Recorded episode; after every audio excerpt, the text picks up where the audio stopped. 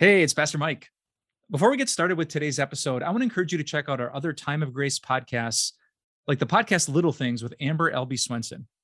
If you don't know Amber, she is smart, she's witty, she's insightful, she's honest, she's blunt, she's comforting, she's amazing. You're going to love her. So just search for Little Things wherever you listen to your favorite podcasts. And now on to today's episode.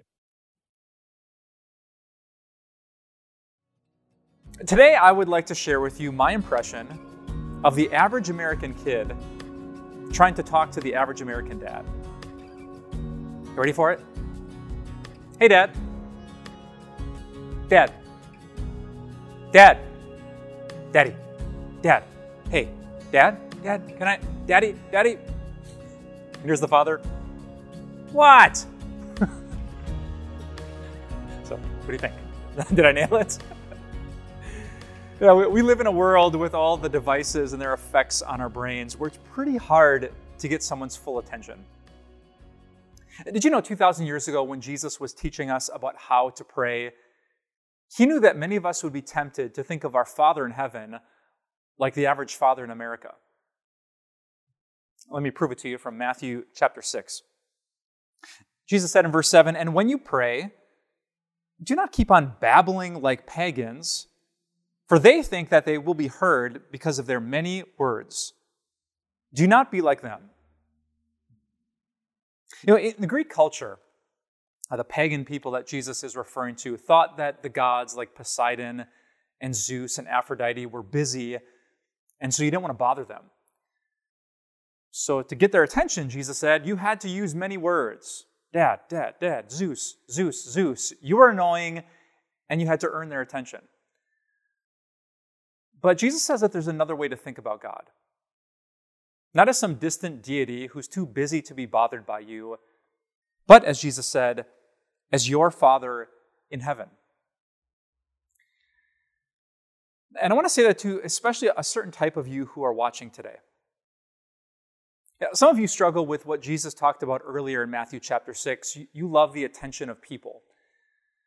You might be a pretty confident person, you're not afraid to pray in front of other people, and you kind of get sucked into needing other people's attention and approval.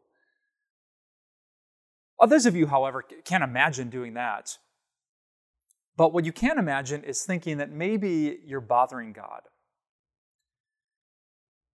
Uh, maybe the God who knows all of your weaknesses and your worries, how often you feel anxious and down, how quickly you forget his promises, how easily you fall into your weakness and sin, maybe a God like that isn't interested in a person like you.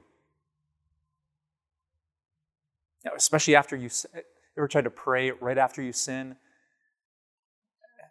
and you think, who, who am I to be t- talking to God? Well, what's the expression on God's face? Like, well, five seconds ago you were rebelling against me, and now you want my help? It's so easy to think that we need a lot of words to get God's attention to persuade Him to bless us despite all of our flaws. And if that struggle with your connection to the Heavenly Father is real, listen to Jesus. He said, Do not be like the pagans, for your Father knows what you need before you ask Him. Your Father, Jesus says. The reason that Jesus Christ lived for you and died for you and rose from the dead is so that if you have faith in Him, if you are a son or daughter of God, you can call God your father. And good fathers don't make their kids earn their attention. When I sit down at the bedside of my two daughters, they don't have to submit a three page essay with 2,000 words to get me to listen. They just talk. And because I love them, I listen. And think, God is infinitely better than I am as a dad. I'm, I'm, fallen and frail and weak and distractible. So if I feel that way about my kids, imagine, imagine how God feels about his kids. So Jesus says, don't babble. Don't worry. Don't think that you have to annoy God until he breaks down and pays attention. Instead, just talk to him as your father. And remember that because of Jesus, you are his dear child. And if you ever forget that lesson, just pray the Lord's Prayer. You know, it's actually right after this teaching that Jesus gives us the Lord's Prayer. In, my Bible, it's pretty short. It starts here And it ends there. I think in the original Greek version, there are 57 words that you could probably pray in about 10 seconds. And maybe Jesus was trying to prove his point. He gave us a prayer that wasn't a billion words long to get God's attention, but something short and sweet as dear children talking to their dear Father. Remember that, and you will tap into the amazing privilege and power of prayer. Let's pray. Dear Father, I'll keep it short today.